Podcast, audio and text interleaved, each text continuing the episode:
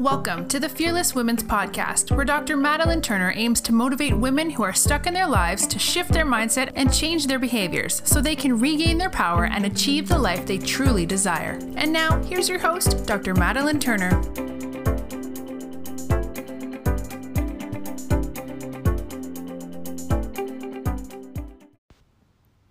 Hi, ladies. Welcome back. What are you doing during transitional periods in your life? Or how are you honoring that process? How are you seeing yourself? How are you giving yourself grace?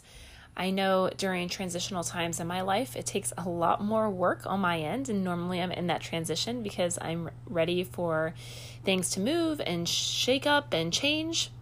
And I was talking with a mom today, a new mom, and that transition into motherhood is huge for women if you go through that.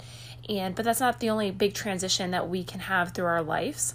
Uh, maybe it's a career or a job or a relationship is beginning or ending or it, you're making a big move, things like that. But as you are stepping into that transition and that new journey or new part of life that you're entering into, how are you at shedding essentially that old identity? How do you embrace that and step into that?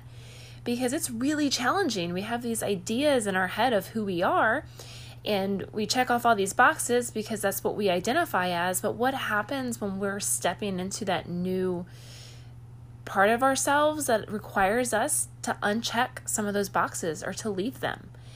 And what does that look like, and how does that feel for you? Because it can be really uncomfortable it can make you feel like you're failing or you're not good enough or you're not worthy or any of those nasty, nasty thoughts.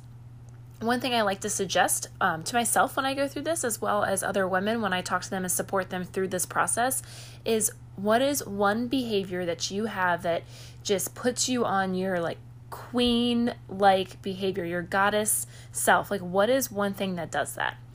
For some women, it could be maybe some sort of exercise or activity, maybe like rock climbing or running. Other women, maybe it's playing an instrument. Maybe some women, they're a business owner, and for them, that means stepping into their business and owning that shit again. And all of those are great answers. But for some reason, when we do get busy and we start to transition and we have these new obstacles that pop up, we get so bogged down and caught in that new process, we forget to go back to something that really sets our soul on fire, that really just ignites that life within us. So if you're going through one of those transitions right now, I see you. I know what it's like to be there. I hold space for you. And think about what's that queen like behavior for you? What ignites that passion in your soul? And stop making excuses and do it just do it. Connect with it, step foot into it, run with it, and do it because you deserve that connection part. It's already hard enough and challenging to shift through to that new identity as we're talking about. So go ahead and just rock it.